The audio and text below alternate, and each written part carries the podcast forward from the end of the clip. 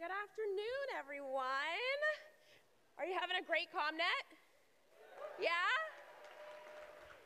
Hopefully, you have had a wonderful time in the city. Please share your thanks with our volunteers, with Sean, with Amy, and the staff. But we're excited to have each of you here with us today. I'm Jade Floyd, Vice President of Communications at the Case Foundation. And one year ago, I stood before you all to announce the inaugural Clarence B. Jones Impact Award, an award from the Communications Network that aims to inspire, celebrate, and champion transformative social sector communications campaigns. This award is going to be given annually to a network member, an individual, a team, or an organization as a whole who has created lasting impact using communications for good. And I want to send a thanks to the sponsor of this award, the Heinz Endowments, and also to the slate of judges who unanimously voted on our award recipient. As you all know, we in the social sector are in the ideas business. But ideas aren't translated into action without the efforts of each of you in this room. So keep an eye out in your inbox because over the next few weeks, we're going to be opening up the application for the next award, and I'm hoping that many of you will nominate your entity the Clarence B. Jones Award was named after Dr. Jones, who's sitting right here in the audience who you heard from earlier today. He's an iconic leader of the civil rights movement. He was the same man who snuck the letters from Birmingham jail out from the facility on scraps of paper in his pants. He was the same man who carried the briefcase filled with $100,000 in bills from the personal vaults of Nelson Rockefeller and use that money to bail Dr. King from jail. He continues to educate, inspire, teach, write, speak. And his role at Stanford University is educating the next generation. His entire career has been about impact, so thank you, Dr. Jones.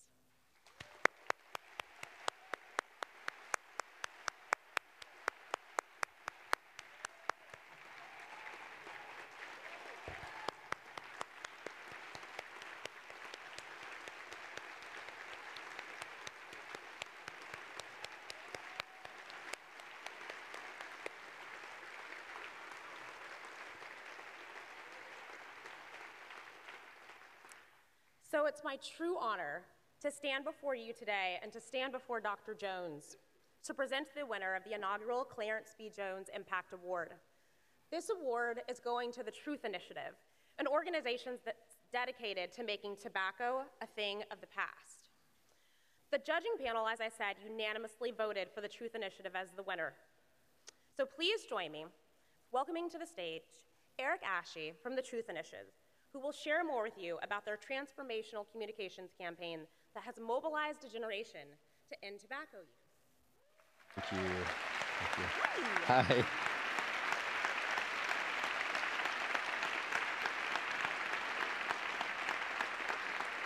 Got it? All right. Awesome. Thank you so much. Thank you very much for this award. Uh, to say that I am and we are humbled and honored is an understatement. Thank you for your contribution and thank you for honoring us. I am, I must confess, I am having a little bit of a I'm not worthy moment at, at this stage, but I'm, I'm not giving this back if it's okay with you. I'm gonna, I am to keep this award. Uh, so thank you very, very much. Um, so I'm really excited to spend some time with you and share our story, uh, how truth has uh, really made a difference in impacting youth and youth culture and I think changing the public landscape to a large degree. And, and just real quickly, some things that we're going to go over. Uh, I'm going to talk a little bit about us. Actually, I'm going to talk a lot about us. Uh, and in that section where I talk about us, I'm going to try my best to really focus on the key strategic decisions that we made early on in the formation of the organization that have led to our success. And so I don't want to spend a lot of time talking about things that you already know. How many of you in the audience know who we are before you, when you came in? A good number of you. Awesome. So I won't spend a lot of time belaboring the finer points of the 501c3 status, and you know a bunch about that. But really, who are we and why is that important and why is it germane to our ongoing success? Then I'm to talk about a little bit like how do we actually structure and make the magic happen. so a peek behind the curtain. Uh, what does it look like when we actually try to formalize the strategy and go into a little bit more granularity in terms of how we make decisions, how we measure the campaign, how we know it actually works. I'll go into that. Then I'll talk about our posture. I'll share some of the work, some show and tell. So as we talk about the strategy, it's helpful, I think, to see that play out in the real world versus just talk about this in an ethereal way. And then I'll spend a little bit of time talking about the road ahead, and it's thorny, to say the least.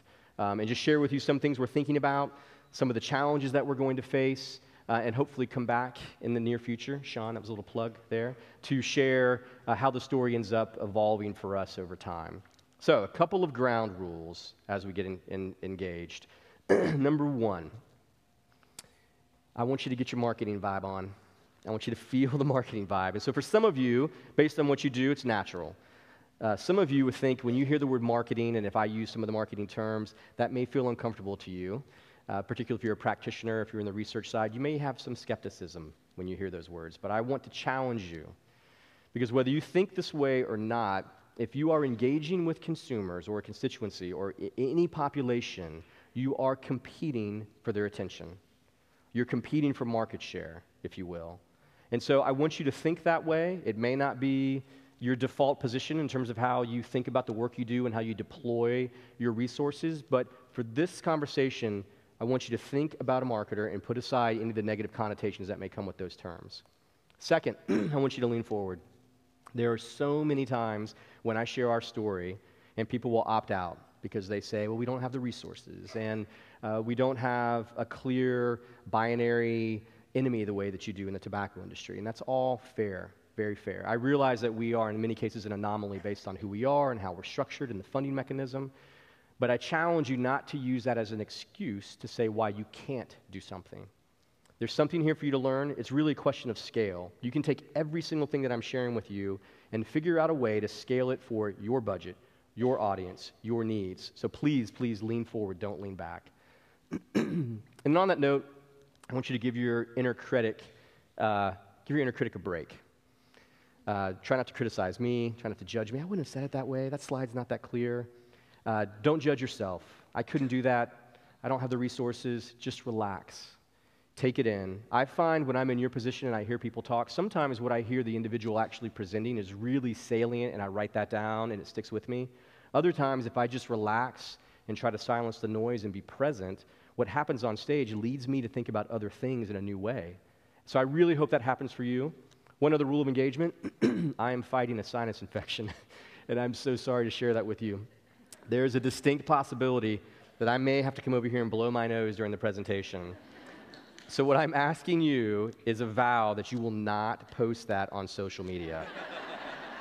All in favor say aye. aye. Now, if Congress worked like that, we would be off to the races, right? So thank you for that. so I'm going to start at the top. A little bit about us and who we are. So I've been married for 10 years, almost 10 years, and I love my wife. She's amazing. If you're married or with a significant other, you probably had the same experience. And you're dating or you're with someone for a while and you're trying to get to know them and the rhythms and the patterns, and then you meet their parents. And you go, oh, it makes sense now. I understand why they talk the way they do. Or if you aren't married and you meet your grandparents and you understand, oh, that's why my parents act a certain way. The reason I want to talk about us and how we were formed is because it's been very important. The DNA of how we were formed has played to our advantage. It's who we are as an organization, it's a strength. And my guess is the same thing is the case with you as well. You see it in your personal life and probably from your organization. And to make a short story very short, we were born out of a fight. We're fighters, and we are good at fighting. This is a picture on the New York Times. I guess this was in the 99, close to 2000, the tobacco executives when they were testifying before Congress, and they all said tobacco is not addictive. Tobacco doesn't cause cancer. No, we didn't, we didn't do anything wrong. And of course, they lied. And as a result of all of those findings, the states sued Big Tobacco and money was dispersed. And I'm not going to go into the granularity of that. But what's important behind that is that we came out with a charge to fight for the people who were taken advantage of because they were lied to. Communities were devastated, the, the countless number of people that died from cancer. And so for us, we use that as real power, real momentum because we are fighters. And everything we do, we're fighters. And so what we try to do really is focus on what are we best at. And when we talk about tobacco control in the landscape, I will, if you hear me say things like, we're the best, we're the greatest, yes, I think that we are great. Um, if you hear me take credit for everything we've done, that's an overstatement. I stand on the shoulders of the people who went before me. I stand on the shoulders of decades of work that were done at the community level in states. As an organization, the only reason why we exist is because people were really doing the hard work on the ground for decades. And we came on top of all of that, that work and that effort, and we were able to use that momentum to our advantage to make a real impact. I recognize that. The other thing that's really important to note is that for us, we know public education doesn't work in a vacuum. And there are lots of things that go into how do you curtail prevention and drive down the smoking rates. One of them is public education. That's what we do and we focus on almost exclusively. But these things happen in concert with things that are happening on the ground, the hard work of policy change. So when tobacco cr- prices increase, when you tax tobacco, cigarettes in particular, and you change the clean indoor air laws through legislation, and then you put a tobacco message, a, a prevention message, or cessation, me- cessation message on top of that, your smoking rates plummet. And so our success hasn't happened in isolation. Just know that I recognize that. So let's go back to the beginning 1999, 2000. What did the landscape look like? Well, the smoking rates for teens, youth, and young adults, I'll use those terms interchangeably throughout, was somewhere close to 25%. 25%. A massive number. And so the first thing that we did was try to figure out why in the world is this happening? And you'll see a theme throughout my conversation with you today of when we have questions, we're going to the audience, try to understand why is this behavior taking place? What's going on that we don't understand? Because when you look at the product itself, it's a fairly easy conclusion that you get to. If you use the product as designed, you will die of cancer. it's a pretty straightforward. There's, you can't really find many benefits. You can't find any benefits to smoking. If you use it correctly, you die. And so at the same time, when we look at the smoking rates for adults, the vast majority of them start before the age of 18. 80 to 85% of adult smokers start before the age of 18. If you take that aperture up to 24, 25 years old, you almost have virtually every single adult smoker. So we know it kills you. Uh, it seems like a logical conclusion. You'd think that would be a deterrent. However, the vast majority of the individuals who start as adults, they start when they're young. So where do we start? We started to look at what's going on with this audience, the adolescent. I don't know if many of you have a teen in your household. I have a six, a four, and a two year old, all boys. Um, we're just getting the crap kicked out of us. That's a different, everything I own is broken. Um, but if you, if you have an adolescent in your house, you're going to, i am sure I'll get an amen from, from, the, from the group. But you have this rational and irrational war going on at the same time at all times where they act like an adult, right? That's a very logical decision they made. I think they're going to be just fine. And then they make this irrational decision. You think, where did I thought we were advancing? Well, some of that is just biological. They're trying to figure it out. And so this tension between the rational and irrational is always taking place. And there's a lot of just, just that's how we're designed as human beings. And so we started to really dive into what does this tension look like for us in terms of how the youth and young adult audience are making their decisions. Because again, we're trying to understand why is someone making a decision to use this product. And so we landed on what we're calling need states. And you could, we've, we've had different buckets come and go throughout our, our tenure. But ultimately, we think that adolescents, and you can look at the literature and this backs it up to a certain degree, their actions kind of fall into these need states where they're trying, it's self expression, they're trying to figure out who they are. My favorite is this uh, I want to be independent and I want to fit in. I love that. I want to be different, just like all my friends. And I, am sure you see this. Respect is huge. Um, the risk, right? I mean, like, why are they making these decisions? Why are they jumping off? Fill in the blank. It's, it's innate in some, in some, for some, uh, uh, just naturally how we're born. But all of this, we think, goes into trying to carve out themselves, have some measure of control, and it's kind of a power play. And so in 2000, this sort of power play of like really trying to seize power, and you think about the cohort in 2000, I'll talk a little bit about that. That was a main driver for decisions in sort of the developmental process. Well, who else do you think knew this, right? The tobacco industry. They knew this. They were way, way, way out in front. So what are they trying to do? They're trying to play into those need states, right? They're trying to appropriate culture. We're just like you. We're for you. We're on your side. While they were saying horrible things, they were exploiting communities behind doors. So, how did the public health community respond? C. Everett Koop, who was awesome, by the way, hero. But when you think about competing for the rational and the irrational at the same time, the tobacco industry knew that they couldn't make it a logical argument. It wasn't based on fact. The numbers don't hold up that it's just based on fact. And so what the public health community did was come out with facts. It's bad for you. Don't do it. Which what? Was playing right into the need states of saying, mm, back off, old guy. Everything that he was saying was true. It is true. It's still true today. So much of the public health has been built on the work that he did. But at the same time, when you're talking about the audience, it wasn't getting through and resonating with them because he wasn't speaking in a way that they could actually internalize it and own it. And so, another way to think about this was how we were sort of positioning ourselves in the issue in the mind of the consumer. So, I'm going to use a little bit of marketing speak. So, what the tobacco industry did really well was really own this quadrant of being rebellious and being empowering. You can be an individual, you can be, be your own person. Take it, use it, do it. And where did public health land? Well, we landed down here. Just say no, think, don't smoke. My favorite is tobacco is wacko. I love that. That's awesome. If I remember correctly, that was an actual prevention campaign that was produced by the tobacco industry. And wait for it, it actually wasn't effective because they knew that too. And so we had a decision to make, and it's hard to underestimate how important this decision was and what, how controversial it was when we first made this decision. But we decided to go at it with Big Tobacco and compete for that space. We decided to act like a marketer, develop a brand, and compete for that space. And it was really difficult road for the early, the early sort of pioneers in our space to do that because there wasn't a lot of evidence at the time to do that. And so for us to take this on, we had two decisions. We could either A, continue to go against the momentum head on. Don't rebel, kids. Don't rebel. Don't rebel. Don't do this. Know the facts. Or we could use the momentum to our advantage and channel it. And so kids are going to rebel. They're going to try risky things. We know that. You know that if you have them in your household, it's impossible. The best thing you can do is push them on the right path, right?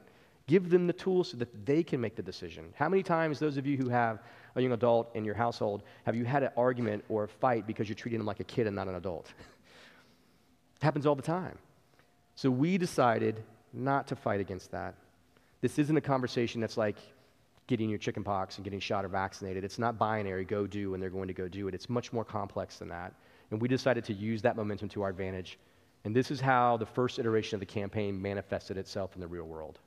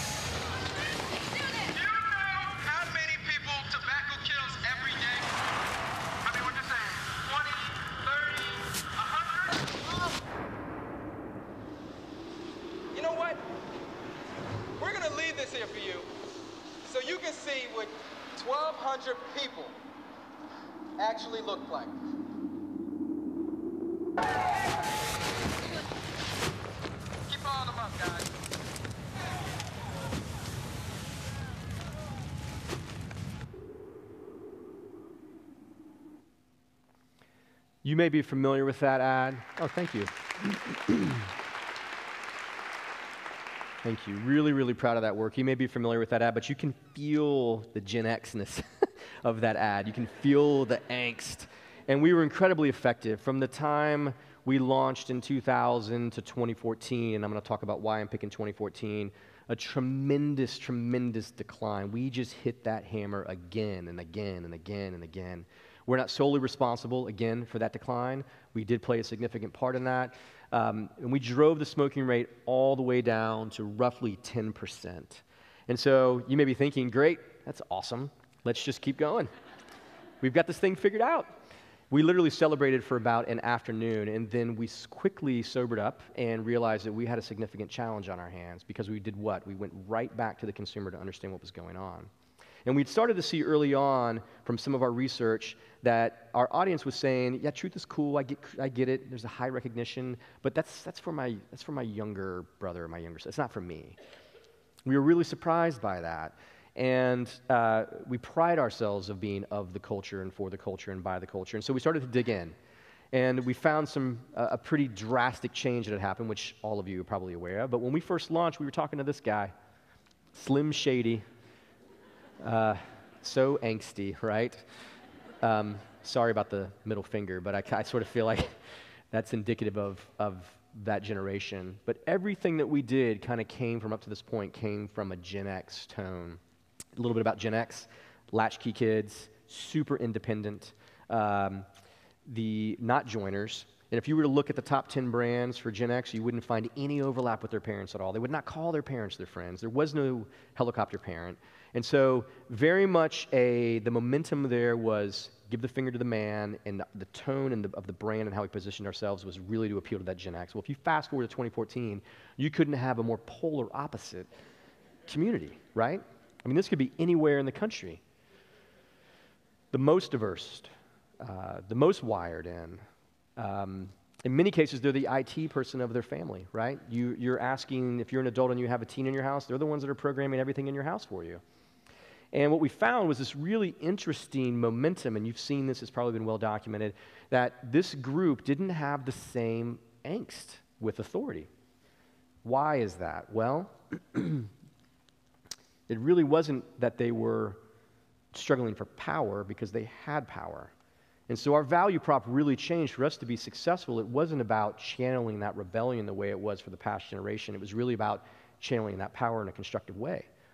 And you could see examples of how the audience and the generation was really trying to figure out their footing on what to do. And you'd see these really, really helpful things, right? The marriage equality, depending upon where you land on the issue, a really helpful thing in terms of getting behind the issue and using their power and their social footprint to influence behavior.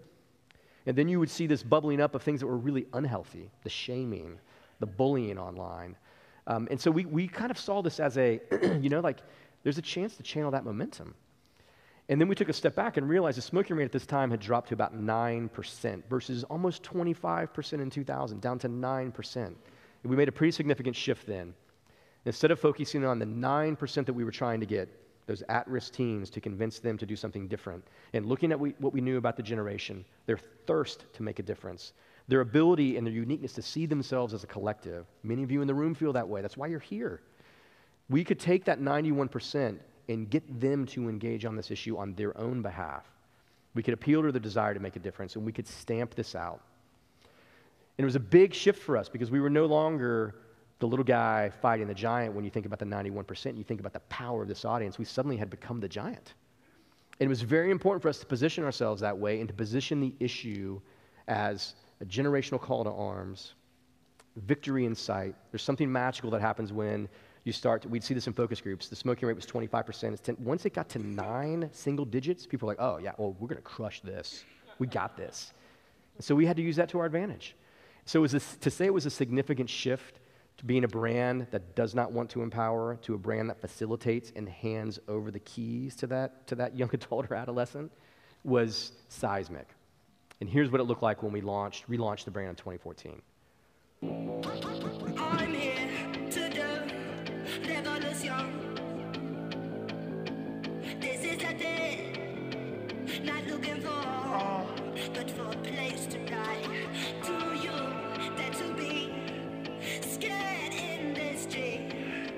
Big Tobacco has targeted trend setting hipsters to sell cigarettes in the U.S.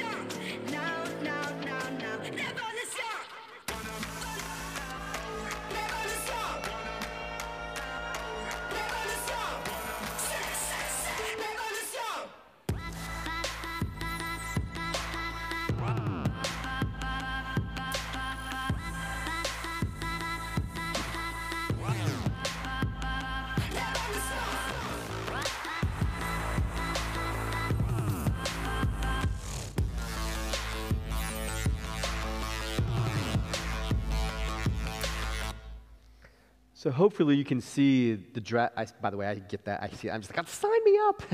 I'm such a sucker for the, my own advertising. I just love it. the uh, let's fight. Um, so hopefully you can uh, you can see the shift and the transfer. We're still going after an enemy. I think it's really important for us to have an enemy, but you can see that we're actually now trying to be less about what we're against and what we're for, which is a pretty significant shift. You also, you may have picked up language there. We're asking you to enlist, we're asking you to participate, which means there's got to be a role for you, which was another big shift for us in terms of how we staff, how we think about it, how we measure the campaign. And so from 2014 until today, smoking rates have continued to plummet. We're down right around the 5% mark, 5.6. I'm looking at Jody, who's with my 5.6. Four, oh, yeah, 5.4. Sorry. Jody's a stickler for getting it right. 5.4%. And so we're extremely happy about that. When you look at the impact we've had over time, which is in part why we've won the award, we've saved over a million lives from smoking cigarettes. We've won tons of awards for the effort. Uh, Emmys, Clio Lions, Ad Age has named us a top 10 campaign of the 21st century. And most important today, we were able to win the Clarence B. Jones Award for our impact and what we've done in society. Um, thank you.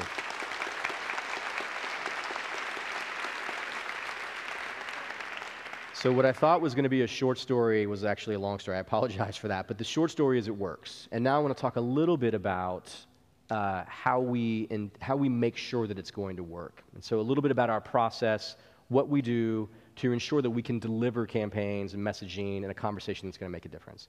And so, when we, when we look at the work that we do, uh, basically everything that we do in terms of gathering research and intelligence, uh, evaluating the efforts that we do, they all fall into these three buckets. And we spend a lot of our time in the formative phase. So the formative phase would be spending time with consumers. That's qualitative groups, that's ethnographies, that's doing uh, discussion boards, that's looking at secondary research for trends.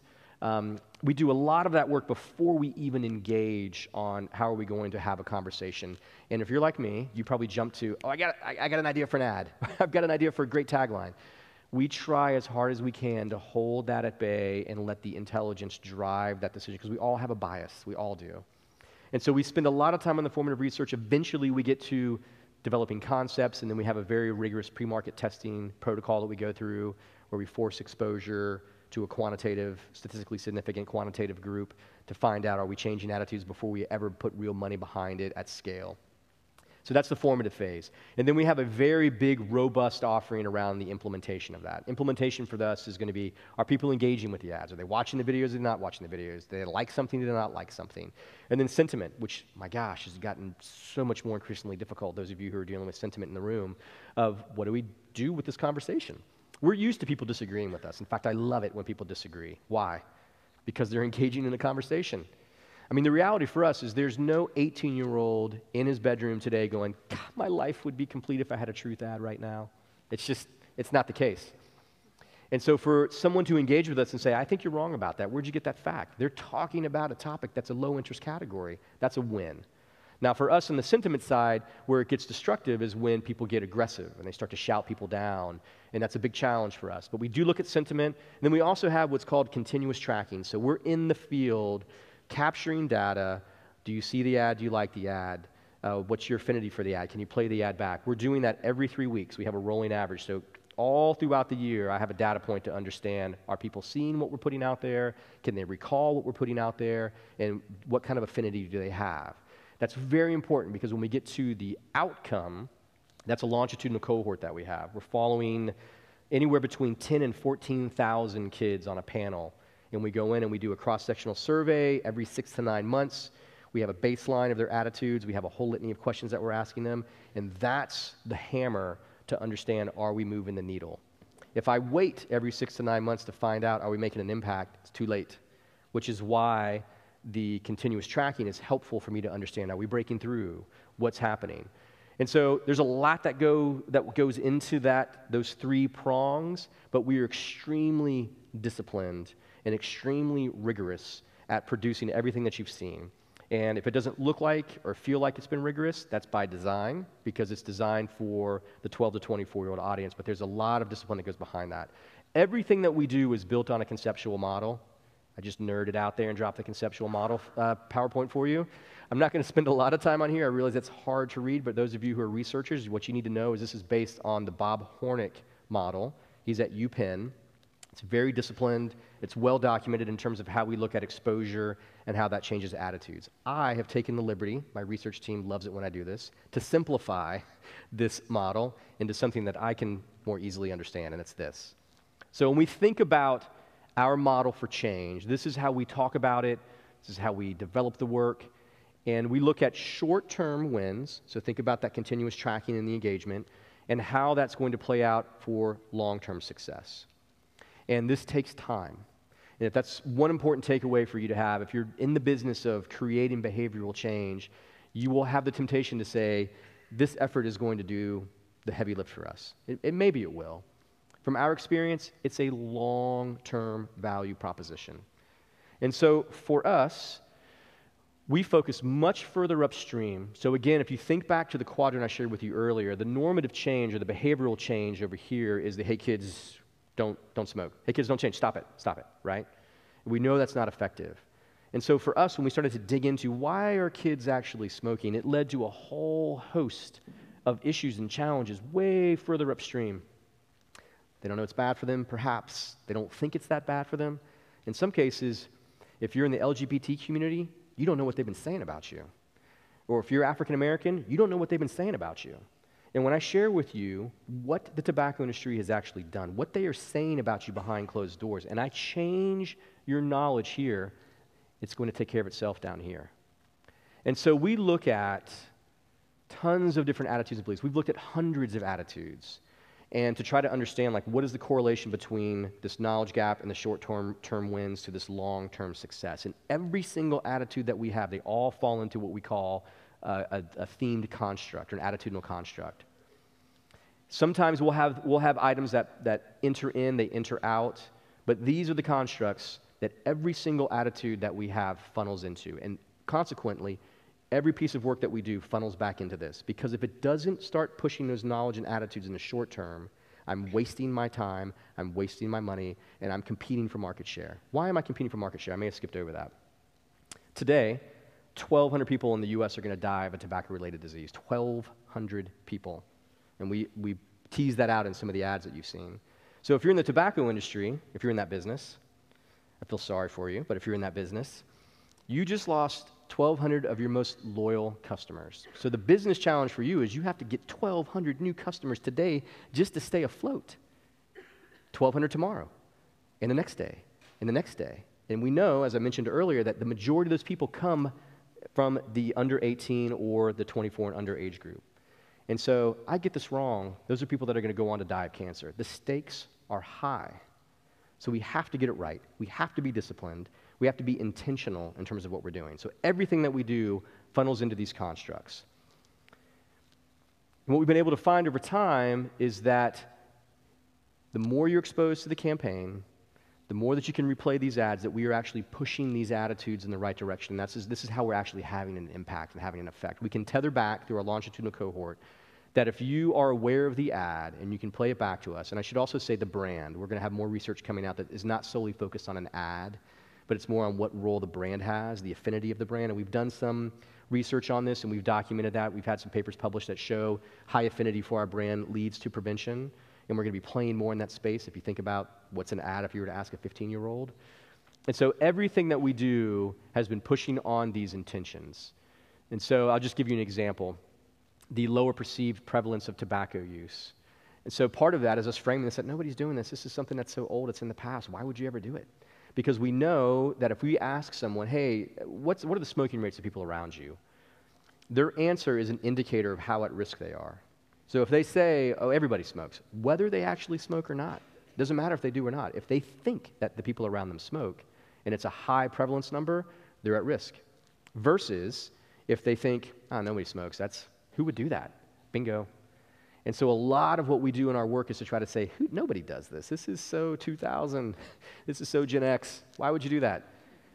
And so, for each one of those buckets, that's what we're trying to do is change those perceptions, change those attitudes, directly tie it back to what we're doing so that you will make a different change. Said another way, we've been able to show that campaign awareness is directly tethered to changes in beliefs related about smoking. It changes the norms and it changes behavior.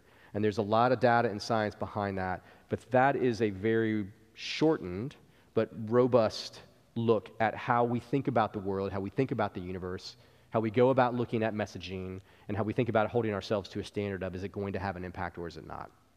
So I'm going to pivot now. I'm going to talk a little bit about our posture. So, if we have all this research and we have all this work, how do we actually function now when the landscape changes so quickly from a 2014 even to a 2018 and beyond? Well, one of the things that we're very dedicated to, and as an ethos as part of our organization, is we are committed to the iterative process because it's hard to stick the landing. It's hard to stick the landing, regardless of what you're doing, whether you're skateboarding or whether you're a gymnast or whether you're trying to get the right messaging. It's not easy, and we struggle with that. But we are dedicated to this process of de- design, implement, and repeat. In there, I would say evaluate, tweak, design, implement, repeat, design, implement, repeat. Iterate, iterate, iterate, iterate as much as we, as we can because we know we're not going to get it right out of the gate. And we're going to fall and we're going to stumble, and that's okay. For us, if we can get to failure more quickly, the better off we are. What I don't want to have happen is wait nine to 10 months and find out, oh my gosh, I, was, I missed the mark. That's money wasted, and those are people that are going to get addicted. So we have to be committed to this process. It's not always easy, but it's important for us to get to a better place. We also just have to embrace the fact that our audience, uh, their attention span is limited today. You probably have seen the report that compares from, I think it was looking at the attention span of humans from 2000 to 2016, and uh, we're like one second, our attention span is one second better than a goldfish. I don't know if you've seen that report. Um, but our attention span has declined by like three or four seconds from 2000 to, to present day. And we feel that tension. We feel that, that sort of, what do you got for me now? What do you got for me now? And so for us, it's really about how do we just play into that? How do we use that to our advantage? This is a, an omni channel world for our audience. Uh, they think about and engage with multiple issues, multiple topics, multiple things all at once. Their ability to multitask and at least consume data at a high rate is unmatched by anybody previously. And I know there are lots of studies that show the harm on that, but it's the reality of where we are today. We also have found that our audience, with the advent of technology, expects everything to be tailored to them. And if you have someone in your household, you're like, can it not be about you? I'm the same way, though. I'm the exact same way. I mean, that's why I spend so much of my time on Yelp, because I want to pick the right restaurant that's going to fit my needs right now today. And so for us, it's not it, it, we just can't have a one size fits all message any longer. You can't either. And you, you probably are feeling this tension with whatever line of work you're in or whatever issue that you have. But this idea that it's got to be uh, in a, positioned in a way that makes it unique to them has put a tremendous burden on us in terms of how we position ourselves. And they're not binary, so what they're going to say today may not be who they're going to be tomorrow. It's very hard for us in some cases to find anything that we can get the audience to take a stand on. This sort of like you do you uh, it, it's, gosh, that's hard. It's extremely difficult. And so I just think the reality is, like, whatever I think is going to be the answer today, it could change in just a couple of days, depending on what happens in social and how the trends take place. So, what does it mean for us to have an audience first approach? So much of what we do is digital. I've shown you some TV spots just because they're easy for you to get an idea of who we are and what we do, but so much of what we do is in digital. And so, taking a page from how we think about the universe and how we think about the audience, we very much look at building segments to drive the conversation. So, as much as there's a lot of fluidity in how people identify themselves, when we look at the digital landscape, and you probably see this as well, there are patterns of behavior. So, one of the things that we do during that iteration process is really try to identify what are people doing, how are they engaging with us, what are those patterns, and how can we group them into buckets, at least in a theory, to see if we can communicate them in a helpful way. We then look at those conversations like, what's happening? Did we get it right? Did we get it wrong? How do we perfect that? How do we implement that and, and close the gap to be a little bit more quickly or get there more quickly? And then we take all of that, that learning and we basically try to replicate it where we can. So we find out where are we having conversations, what piece of creative is working, what piece of creative is not working. More importantly, what are they doing when they get to our site? How are they engaging with us? How do we find more people like me? How do we find more people that are more like Sean? How do we add more diversity to our portfolio, people who are engaging with us? And we go and we crank that engine again and again and again and again. And over the past four years, if you were to look at our media spend, just on acquiring consumers, the efficiency for our media spend has gone down tremendously over the past four years. Part of that is because we dedicated staff. We brought people in who spoke this language and speak this language better than I do. I think very highly of my skills. Um, my wife, if she were here, she would say, Oh my gosh, yes. Um, but I've got a six, a four, and a two year old. I can only consume so much media. It is impossible for me to keep my finger on the pulse and everything that's going on, as great as I think I am. Not to mention, the issue is way too big for me to get my arms around it. And so for us, it's bringing people in that do things better than I do. We have someone who runs our d- digital media who is amazing. He is awesome. He talks about things that I understand conceptually. He uses acronyms that I don't really understand. But he just crushes it when it comes to getting people into our pipeline in an efficient way. And I am so incredibly thankful that he's there. And we have multiple people, someone who understands the nuances of Snapchat in a way that I just I won't be able to get. And so part of my job as being a good leader is to empower those individuals to really have ownership of that space so that we will be better. You need to do the same thing. Surround yourself with people who are smarter than you are and that fill your gaps. Um, that's been a really, really sweet learning for me as we've gotten a little bit as I've gotten a little bit older, and as having kids and have been humbled a little bit. And so when we take this sort of audience first approach and we start to apply it, we are really intentional about developing what I'm calling uh, an engagement funnel or even an acquisition funnel. So, if we were to look at how we're spending our money in the digital space, we believe we have to inform you, which we talk about in form being primarily through video views or viewing our content in some way. And then we know we got to get you engaged. Engagement for us can take a lot of different forms, but just give us, give us something. Engage with us in some way, shape, or form. If you engage with us and we can collect some of that information on you, so that's acquire. So if you complete a form on our site, if you take a quiz, if we get some bit of information from you, that's how we start to raise that information, that, that, that data back into the funnel to understand who's coming to our site, what are they doing, and how do we get them to be more active and participate with us. So as we have trans- transformed ourselves from being just a Gen X into how do we talk to the modern youth and young adult cohort today, we've also had to develop an expertise and a muscle that we didn't have over the past, even over the past five years. And if you're in the same boat, it's not too late. It's not too late. And I think you can and should think about how do you bring in expertise to complement and speak into these disciplines that you may not have within your organization today. All right, what else about us? What's our tone? Hopefully, this is self evident from looking at the work, but we aggressively call out the BS. That's something as fighters, something as the brand called Truth. I mean, for us to really step into space, to have the courage to call a ball and a strike, if you will. And our, our audience expects that. They can eviscerate brands and people online better than anybody I've ever seen.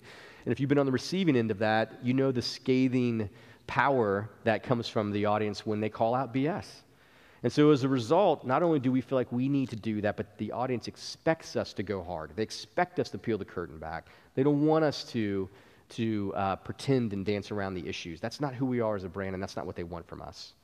And so we take on hard issues, we take on social issues. Um, we talk a lot about what's going on and what has gone on and how communities have been exploited. And we had a campaign that we launched a year ago that, that went straight after the tobacco industry's practices targeting African Americans and the African American community. And we picked this hashtag knowing that it was going to cause a debate, and there were going to be people that were going to get supportive of it, people that were going to be really offended by that. And we had a woman named Amanda Seales who really served as the voice for us. She's on an HBO series, I'm drawing a blank now, Insecure, if you watch that show. And the fact was, if you live in DC, in an African American neighborhood, 10 times more ads, cigarette ads in your community than in non African American communities. And if you dig a little deeper, you'll find that the price cutting in those communities is significantly lower than in other communities. Why is that? Well, if you look at the, the, tobacco industry documents, you would see the deplorable things that the tobacco industry says about the African American community. They've said it for decades, and they have systematically targeted that group, that population, and have eviscerated communities as a result. And so for us, this isn't just an African American story because we know when we talk to the younger generation, and you see this in your own work, I'm sure you've talked about it today, they say that injustice is not okay. Stop it. And so for us, we drive up that anti industry sentiment we're empowering you to make a decision. There's a real understanding now of what's at stake. If I change that knowledge gap, their decisions are going to change as a result. So, this is one example of how we've, we've leaned into uh, the social justice space, and we have a long track record of, of really focusing on that as a, as a core competency. At the same time, I'd be lying to you if I said we didn't think about entertaining the audience. Think back to the ADD nature, Think back to the environment that we're in. It feels like the world is on fire right now. And we hear that time and time again when we go to focus groups. They just want a break. And so, um, for us, it's about how do we meter these things so that the brand, and if we're looking at the brand affinity, so that the brand actually means something, but we don't want to be that annoying person who's always pushing their agenda. And our COO has said this to us time and time again. I love this phrase don't let your karma get run over by your dogma, which is a great phrase. Again, I win the merit of the argument, right? But what do I need to say, and how do I need to position the issue in a way for the audience to make the right decision? And so for us, I don't have a product to sell, sadly. I'm competing with somebody who's got arguably one of the best designed products ever made. It's addictive, and they've got distribution that's on every single street corner, and it's legal. And so I have to be nimble in terms of how I try to compete for that market share. And so we use entertainment in a lot of ways to, um, to really dial in the relevancy of the issue. And the strategy in terms of how we do that, the framework, so if you, this were to be those of you who, are, who speak marketing, speak the creative brief, it's, this is a boiled down, simple version of how we think about creating work off of this. We know that the audience is passionate about specific issues. The challenge is they're not passionate about our issue. And so the key for us is, again, looking for momentum. Are there ways that we can take what they care about and connect the dots to what we care about so we have some common ground? Here's an example of how we've done that.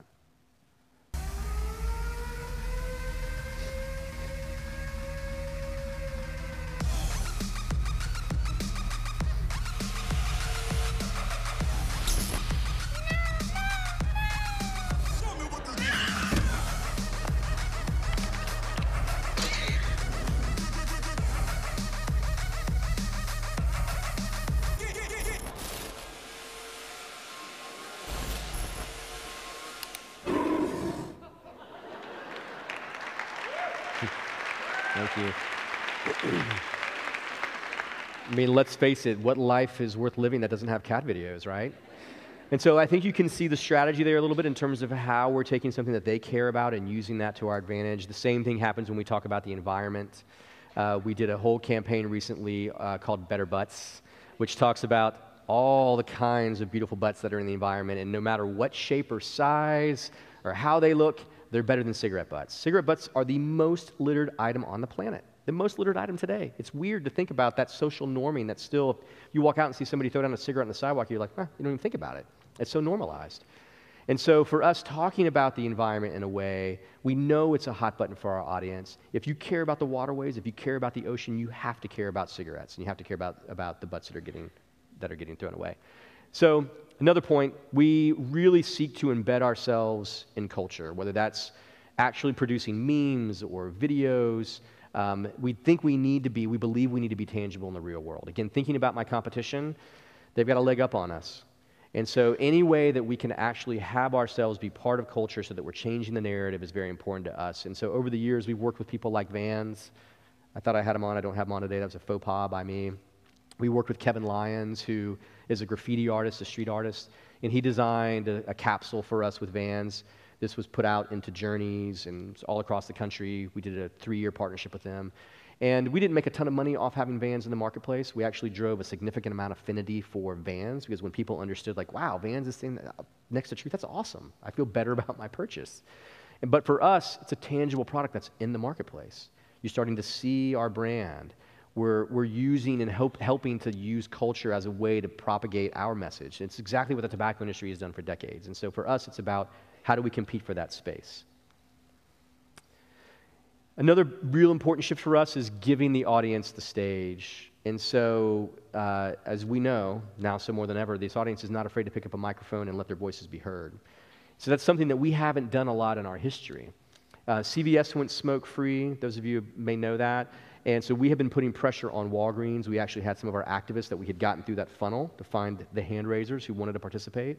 We went to their shareholder meeting and told them in a very vocal way that we thought they should take smoking out of cigarettes because if you're about the health and wellness of your audience, you can't be selling cigarettes in the pharmacy. Those two things don't mix.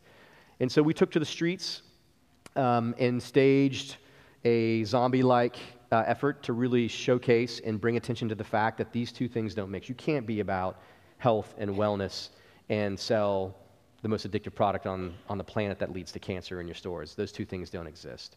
We're going to be doing more of that, giving the audience the microphone, giving them the share voice so that they can move into the space and actually have a physical presence. And then, uh, really important for us, particularly with this generation, is we know we need to recognize the effort in terms of what they're doing. Um, for anybody to participate and engage and to do something for us, we need to reward them. And we need to do it frequently. And that can take a lot of different forms. It can be a badge, it can be putting them, taking over our social feed for a day, but some way of reward to recognize that, hey, you cared about this issue, you did something, thank you. One creative way we did this is when we launched the brand or relaunched the brand in 2014, every single person who signed up to follow us got a personalized piece of artwork from a gentleman named Faust. Faust is a graffiti artist. And so what we did is we had everyone who, who signed up to follow us socially, he basically gave them their own piece of artwork with their Twitter handle or their social handle. We filmed it on Periscope back when that was a big thing, kind of came and went. Um, and we sent this to every single person who, who logged in to say thank you, thank you. And so there are creative ways that we can do this. There are creative ways that you can do that. Just giving you an example of one way that we're trying to use technology, use our cachet, and use our influence in a way to really push the needle forward. So, awesome. What do you do next, right? What's the encore? Well, just like in 2014, the pathway for us is not getting any easier. Uh, with a brand like Truth, the question we're grappling with today is how do you really function and what posture should you take in a post truth world? I was, before I came over this morning, two ads came on uh, on television in the background that talked about the that were playing into this like what's the real truth and do you know the real truth and there were two different products i was like oh my gosh this is like now part of the cultural narrative of playing into our fear of not knowing the truth and so for us where facts matter because the facts of what the tobacco industry has done the facts about the harmfulness of the products is really something we have to communicate we've got to find our footing and how do we do that in a way that, that doesn't automatically send up a red flag we're not walking away from our brand. We're not walking away from the facts because they are real. But how we do that, how we leverage that is going to be a real challenge for us moving forward. And then the landscape for us is extremely thorny. I didn't touch on, for us, the elephant in the room, which is vaping. Last year, vaping for young adults, youth and young adults, was somewhere around 9%, 10%, depending upon which, where, you, where you do the cutoff. Data is going to come out um, in just a little while that shows that, that rate now at 20 to 22%. 20 to 22% in one year. If you look at manufacturer and were to plot their growth over the last three years, it's like a hockey stick. They own 65 to 70% of market share in three years. And so we've got our work cut out for us because that product is cool. There's not a common knowledge of it not being cool. So the momentum of how we entangle or disentangle the activity there is going to be extremely difficult and thorny for us. And then we have populations and groups and affinity groups that are much harder to move on the smoking, uh, the initiation rate. The LGBTQ community. If you live in the South or the Southwest, we're calling that sort of area of the country tobacco nation. Smoking rates are extremely high compared to the national average. It's going to require us to do something unique there. And then we're tackling opioids. So we're in the opioid space. We launched our first campaign in June. 74,000 Americans died last year. I would, without a doubt, would believe that people in this room have been affected by it. Whether it's in your family, whether it's you, whether it's a loved one, it's a scourge that's sweeping across the country. We're in the fight, and we're trying our best to figure out how do we apply the learning and what we have to tobacco to prevent the misuse and abuse in opioid space.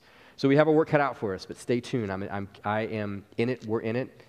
We're fighters, and so we're going to keep slugging away. So I would just say a couple of things, lessons learned to finish out. I'm almost out of time aggressively compete. Compete, compete, compete. Just because you have a nonprofit and you have the moral high ground, which I believe I do, doesn't mean people are going to care about your issue. You have to get in there and compete because there's some other cause, there's some other issue that's competing for their mind share. If you're raising money, you're competing for that share of wallet. Channel the momentum. I would encourage you, put down your bias, look for where you have momentum, channel that momentum to your advantage. Don't try to be the person rolling the boulder uphill and then be relentless in your focus. I, I, really wanted to share with you those constructs on purpose so that you understand how we think about all of our efforts being channeled towards a focal point that we can measure.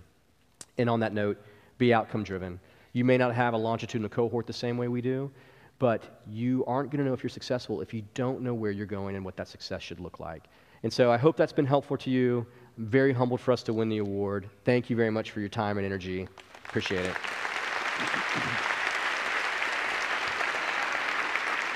Thank you.